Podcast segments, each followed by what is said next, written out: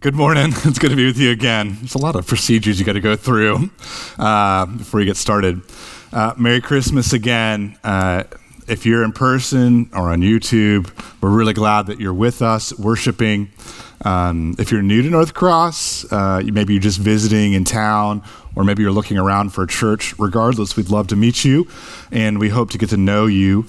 And a couple ways to do that. If you're online, you can email at uh, sid at northcrosschurch.com. That's me, or at info at northcrosschurch.com. Um, or and there's also if you're in person, there's a welcome table, um, and you know grab a mug. Uh, maybe you're like me and you broke your mug there's other, another mug right there too. You can just grab one as well. Um, so then there's also a sign up if you'd like to hear from us and, and get the e-news, e-newsletters as well as the e-bulletin. Well, and those of you who are here again, we're really glad to gather, and there's something really appropriate about gathering together um, the day after Christmas as well as Christmas Eve to really celebrate what this season and this holiday is about. And I just want to say we've officially made it through Advent. Um, we are on the other side of Christmas. And I said this, this earlier, but depending on how you count, it's either the first or the second day of Christmas.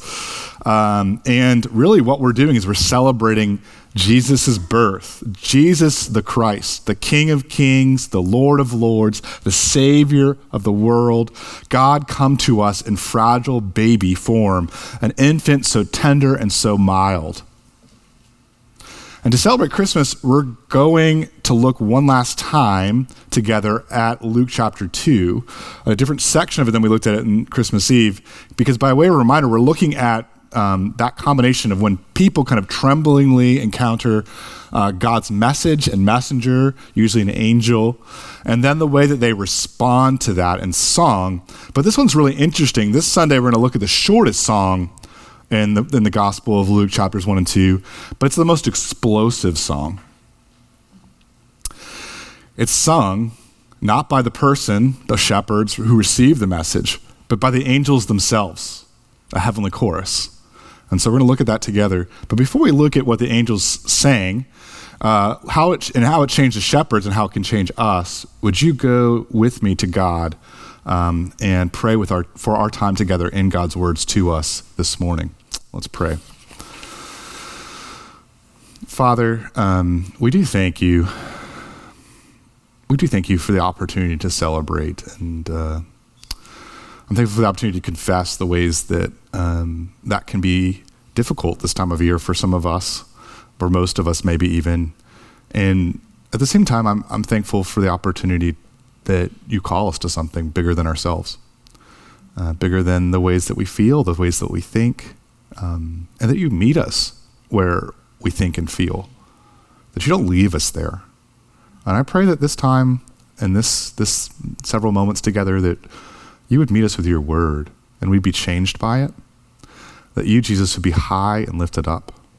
You'd be more believable and beautiful to the eyes of our hearts. And Lord, would we see you? Will we behold you in your glory and your peace? And would it make us want to be more with you and to love others in your name? We ask this in your name, Jesus. Amen. So, a few weeks ago, I did something I haven't done in a long time. I turned on the radio to a news station on the weekend. Um, I think I actually cringed when I heard the announcer on this news station uh, tee up a story about COVID 19. and I very nearly turned off the radio at that moment. Uh, but I didn't. And just because I mentioned that word, COVID, uh, I'd ask that you don't tune me out right now, too, because I know we're tired. Uh, because I actually think there's something to learn. This radio story um, I heard wasn't just about COVID, it was actually about how the stories we're used to shape our expectations for how our lives should go. And that's what we're going to look at this morning. And what kept me listening past the word COVID on that weekend uh, was that I heard a clip of a talk that I had actually once attended in person way back in high school. And it was by this put out, cynical older man with a giant mustache and a kind of wrinkled brown business suit. And his name was Kurt Vonnegut Jr. Anyway, this grumpy and sort of famous old man, Kurt Vonnegut, was explaining what makes for a wildly popular story. the kind we watch or tell or read over and over and over again. And Kurt Vonnegut did this by drawing a quadrant, a basic sort of T um, kind of chart on the with a y-axis that was like from bad to good fortune. The bottom of the line is like bad fortune, you know, like sickness, poverty, loneliness, and then all the way to the top was good is like good fortune, like you know, um, good wealth, good health, uh, true love, uh, lovely friends and family. And then the x axis is just simply from beginning to end, um, of the beginning of the story to the end of the story. Okay, has everyone kind of got that visual? Because it's be important. Okay, then Vonnegut uh, charts a few of the most popular storylines on that plot, he plots them on that graph. There's the man the hole story. Okay, we know this story, maybe by different names. Someone gets in trouble, they fall in a hole, and then they get out of trouble, they get out of the hole. That simple. The hole is more complicated depending on the story. And so drawn an XY axis that just looks like a big check mark, right? Life starts off fine and then goes bad, and then rebounds and swoops up to where it was, and sometimes even better than it was. Okay, it's a giant check mark. And then apparently there's over 6,000 Hollywood scripts that follow that pattern. It is a highly profitable story. okay, and then Vonnegut graphs a boy gets girl, loses girl, then gets girl backstory. We all know this one too, right? You know, average day, average person finds something wonderful, someone wonderful, and falls in love, right? It's too good to last, though, and the boy does something dumb usually, and then loses the girl, and then or the fantastic pet or whatever okay? And there's this heartbreak until the last five minutes of the movie and then the girl and the boy get back together somehow and they're even more in love than they were and all of a sudden it's just uh, happily ever after. And graft this story looks like a sideways s right? Neutral up to happy down to sad back up to happy and maybe even more than happy right? An upside, a sideways S, okay? So you're going, what is the point of this? So somehow you've managed to combine um, graphing calculators and English lessons into one sermon. I'm falling asleep. Why go through the major plot lines of stories? And what does this have to do with the coronavirus or our actual lives again? Well, all of this matters because whether it's a check mark shape or a sideways S pattern, all of these stories have only one major turn of fortune. Did you notice that? They only go bad to good once. But if you graph the narrative plot line of COVID 19, think about all that talk early on about flattening the curve, okay? All of a sudden, you start to graph it on Vonnegut's good bad fortune axis and over time, there would essentially be three major turns of fortune, right? The disease, each variant starts off good or neutral, and then go, takes us down to bad health with high numbers of infection, um, and then rebounds to better health and lower numbers, right? Only for another variant to take over. We're on Omicron, by the way, it's a lot of Greek letters. Um, to start the dip back to health, bad health, fortune again, and so higher numbers, et cetera, et cetera. And that's where we are. And I could go into the nuances of how each COVID variant has their own sort of up and down pattern, more than one wave, maybe, arguably more than one dip from good to bad fortune. But, you know, we're all just really tired. We're exhausted about this, aren't we? In some ways, it's exhausting not just from a healthcare and a social gathering perspective, it's exhausting emotionally because it's an exhausting storyline. In that radio story I mentioned, they interviewed a public health expert, a fellow from Harvard. Her name was Rachel Piltch-Loeb, and she confessed that maybe health officials and the media had lost the plot somewhere. this perception that the vaccines were the savior in the story, right? Our expectations of it were not realistic because the reality is that there's no panacea, no cure all for a pandemic. In other words, we wanted COVID to be the whole, right? That we would be rescued from one time. And we just seem to keep falling in the same differently shaped hole over and over again. Or we want to, like, maybe more realistically, We hoped that the vaccine would be like that honest confession or tearful scene at the end of the movie that got the girl and the smiling, or maybe just the smiling Labrador retriever came home. And then it made life happily ever after. Or maybe life back to normal again, at least. And I fear we've actually lost the plot and things that are bigger than COVID 19. I'm, I'm specifically thinking about our spiritual lives right? If you call yourself a Christian here, or maybe you don't feel comfortable with that label and you're just kind of looking in on what Christians believe, we can all labor under false plot expectations. We can think spiritual high or conversion moment, and boom, life gets better all the time from now on. The spiritual life shaped like a check mark a tough spot, but then an endless rush of good fortune and good feelings. Or maybe we think, yes, pains and screw ups, they can come back.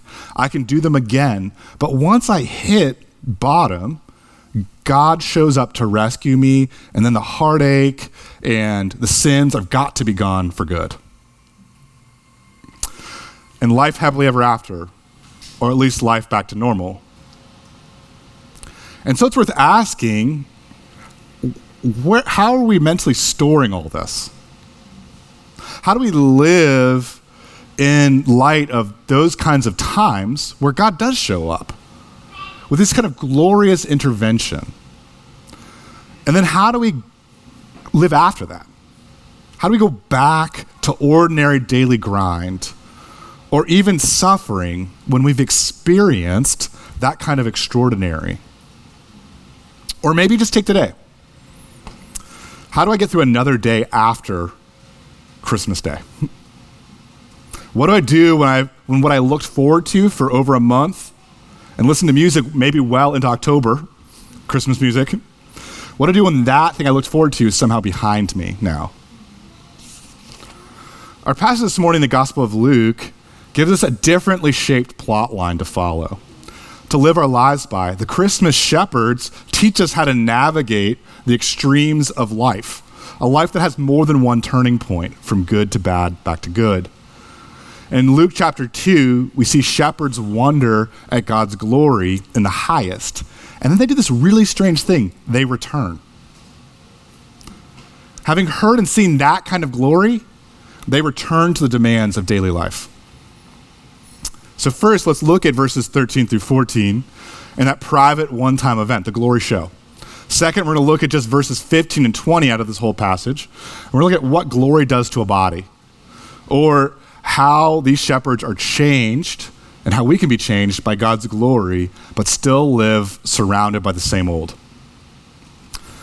If you'd like to follow along, that outline is um, projected behind me, perhaps, uh, but certainly in your e bulletin, so you can look there and follow along. Let's begin with verses 13 and 14, the beginning of the passage, and we're going to look at the one time private show of God's glory.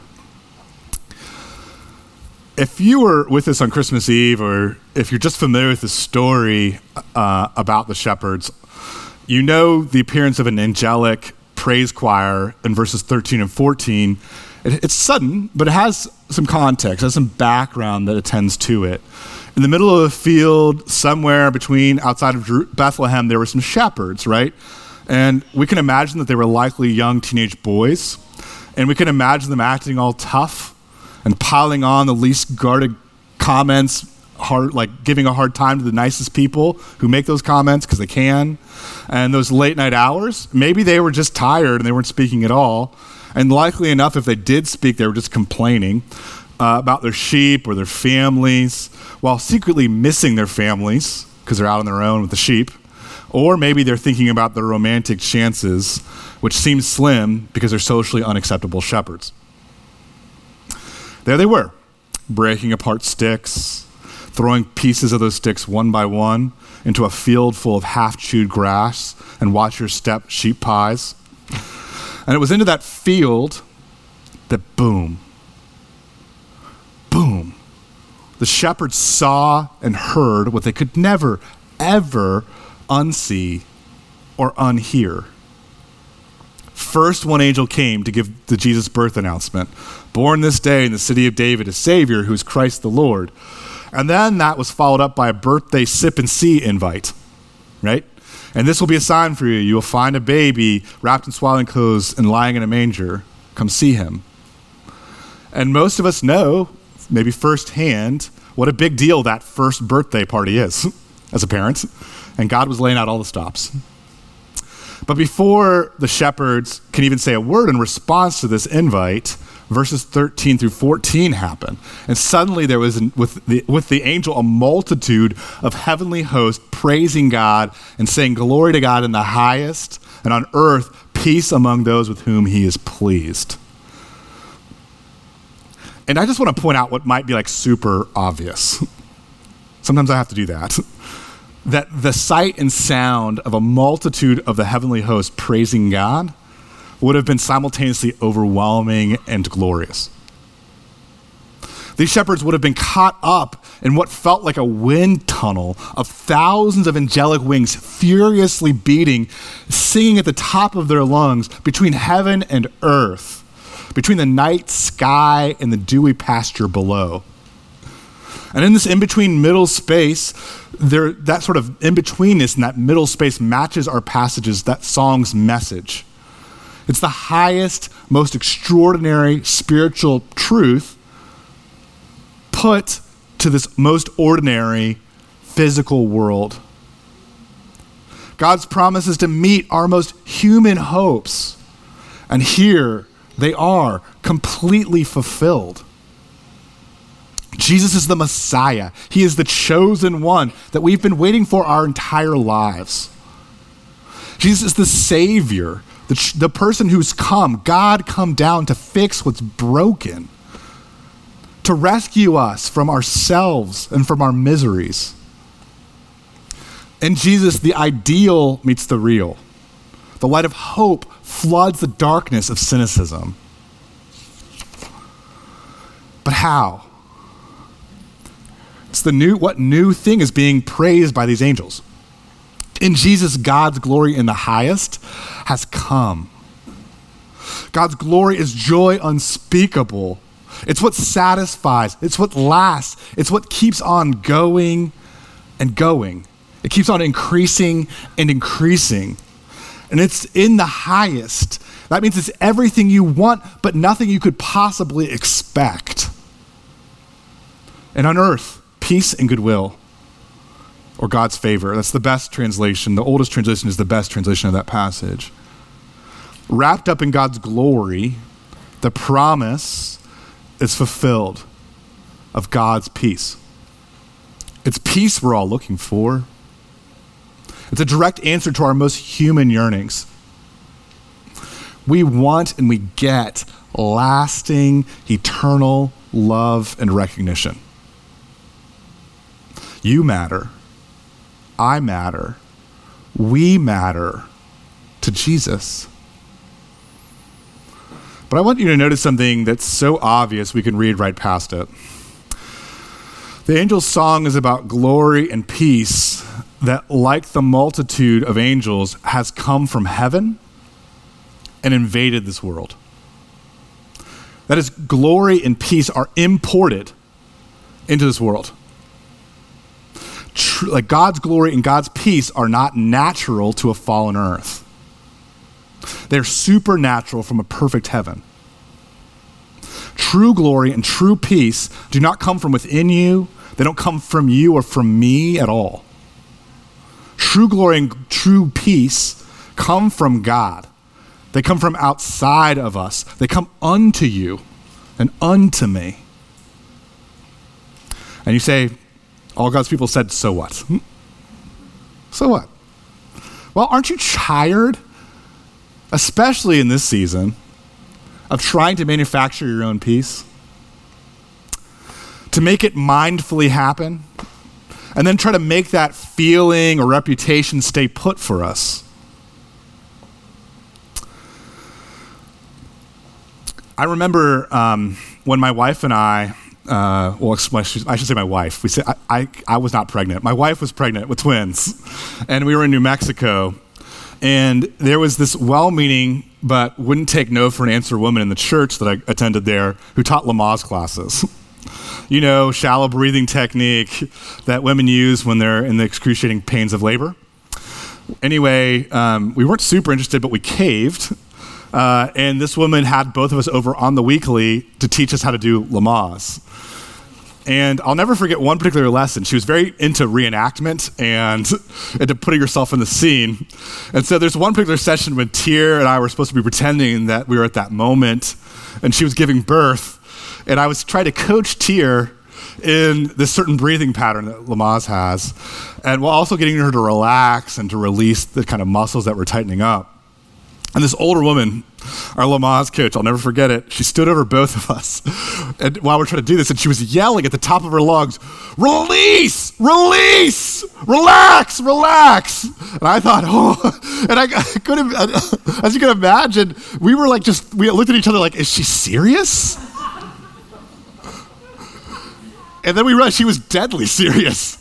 And we just got super stressed out. And we didn't get looser, we got tighter, and we got more stressed out less relaxed. And I think sometimes this is how Christians can be with the good news, right? Of God's glory and God's peace. We treat peace as like a teaching to master or memorize, a program to do, advice to follow like a recipe. And we do this when peace is not up to us. It comes from God. And all we do is rest in it. We forget that glory and peace came to shepherds minding their own business. Not even trying, not even on the lookout for it. So, in our stress, we could sometimes yell at ourselves and others Peace, peace. In our boredom, we can sometimes yell to ourselves and at ourselves and at others Glory, glory. And this is what led J. Gresham Machen, uh, who was this theologian, but he was surrounded by all these do gooders in Christianity. In the, in the beginning of the 20th century, they had just reduced Jesus to a code of ethics, whether it was avoiding the world or making the world a better place. And Machen, in his desperation, wrote this What I need, first of all, is not exhortation, but a gospel. Not directions for saving myself, but knowledge of how God has saved me. Have you any good news? That is the question that I ask of you.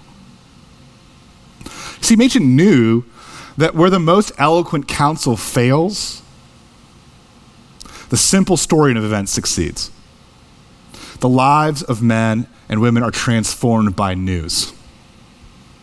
In other words, we're changed by the stories of events not advice, not statistics. And the most powerful story, the best news ever, is God's glory and God's peace come in a baby named Jesus. And so the question becomes are we telling ourselves, and we telling others this gospel story? Or are we just feeding ourselves and feeding other people well meaning facts and advice, sometimes raised to the top of our lungs? Personal experience tells us all that the medical, what the medical doctor turned theologian David Martyn Lloyd-Jones said, and he's absolutely right. We know it because we feel it. We are constantly talking to ourselves, aren't we? We have this like nonstop voice in our heads that we're just dying to stop sometimes, that evaluates our every move and everyone else's move before, or during, or after any given event. And so the question becomes what kind of story are we feeding our internal monologue? And then further, what kind of story are we feeding other people's internal monologue? And if we graft that story in our lives, what shape would that story take? These are just some of the questions that rattle around, I'm guessing, inside the shepherds' minds and hearts as they experience the story of God's glory and peace, first told to them and then sung over them. And that's our last point. If we were to summarize their questions and ours, we might put it in this language of our sermon's outline, our second and final point. What does God's glory do to a body? What does God's glory do to a body? Well, according to verse 15, the story of God's glory makes us curious, right? When the angels went away from them into heaven, the shepherds said to one another, Let's go over to Bethlehem and see this thing that's happened, which the Lord has made known to us. There's something holy about curiosity, isn't there? I mean, we make jokes about it. We warn against it jokingly, like, you know, you know, curiosity killed the cat. curiosity is, but, is, but curiosity is like this incredible motivator. It's behind kind of our greatest scientific achievements. It's the reason that so many of us can keep at something. If we can get curious enough, we can keep at that job. We can keep at that relationship. But curiosity takes such humility. We have to be learners, we have to be teachable. We have to sometimes ask scary, potentially life changing questions. Perhaps this is why so many stories behind people, like the, these shepherds, behind people's conversions to Christianity, involve simple, persistent curiosity. I remember sitting in the back of a 15 person passenger van after a soccer game after I'd heard the gospel for the first time in my entire life in a college. And I wondered, what if Jesus exists? Why not? Could it be? Is there, is there a kind of peace and joy like that in a person? What then? Perhaps you've had this kind of experience. Maybe someone spoke about Jesus, you understood it finally. What's been done for you from his birth in a manger to his death on a cross to his resurrection from an empty grave, and you believed in Jesus, maybe for the first time, maybe more fully than you ever had before. Or maybe God showed up in some sorry, self pitying scene in your life and it felt like a multitude of the heavenly host praising God over you. Or perhaps what you saw or thought you saw was an answer to a desperate prayer, and it was more underwhelming, maybe. maybe but it was uncanny, it was unforgettable. Something like a baby lying in a manger.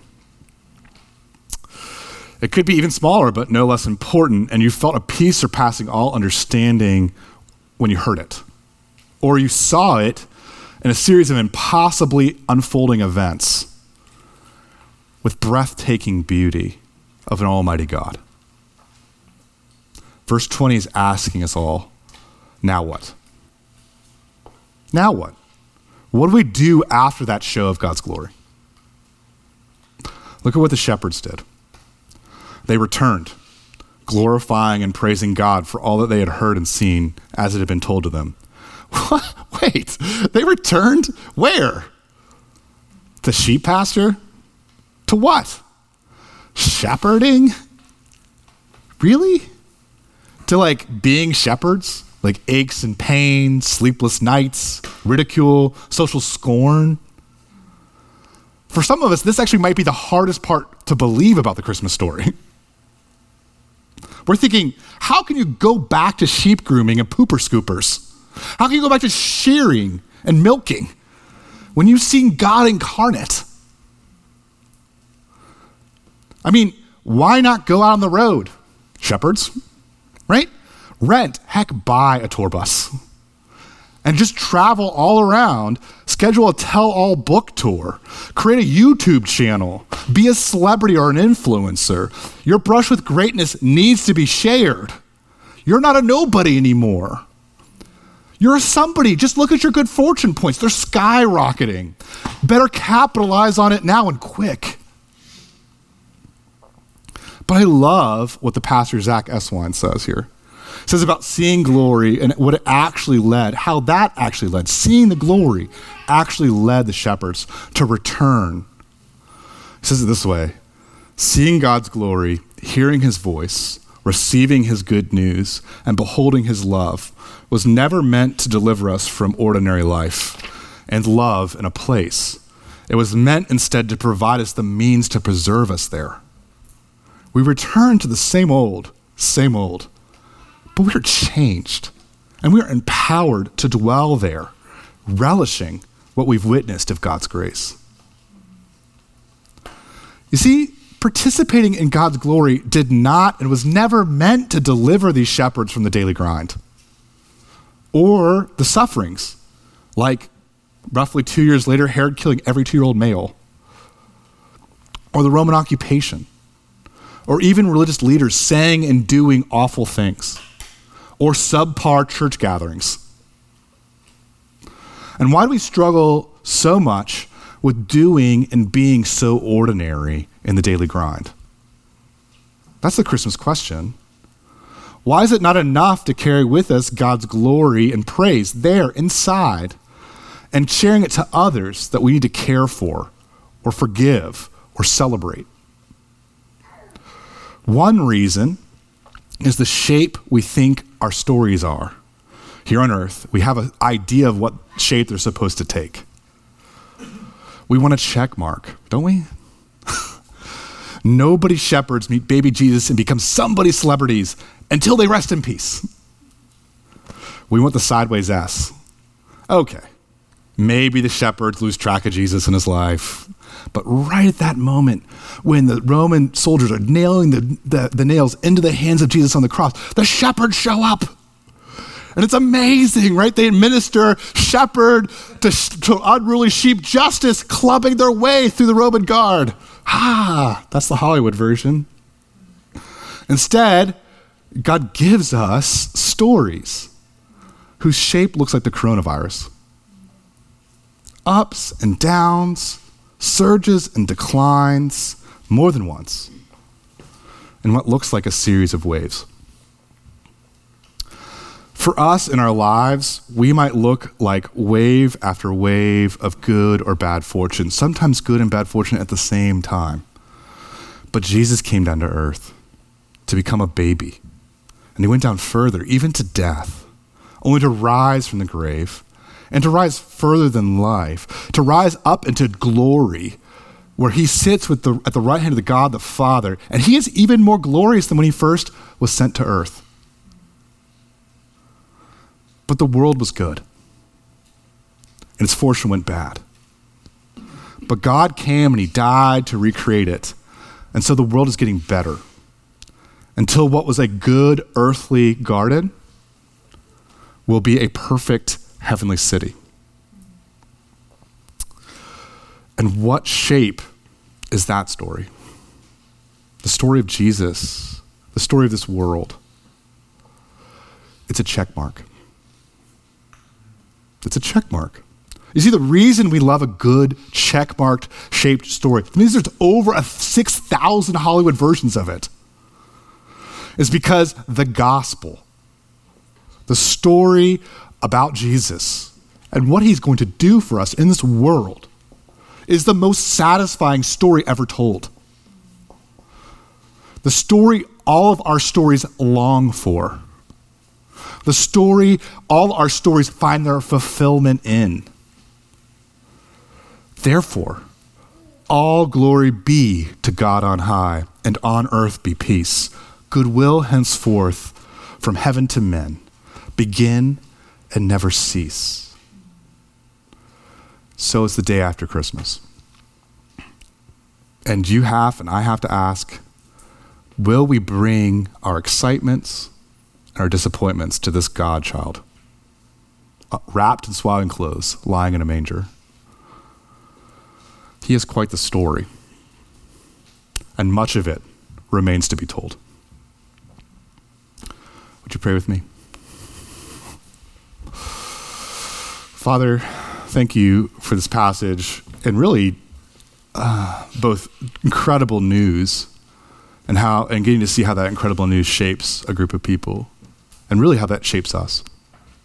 And I pray that you'd help us to rejoice and to glorify and to praise, but you also would you help us to return. And I don't know what that looks like for us in each of our lives, but you do. And we pray that you do it. Give us the power, give us the wisdom, give us the perseverance.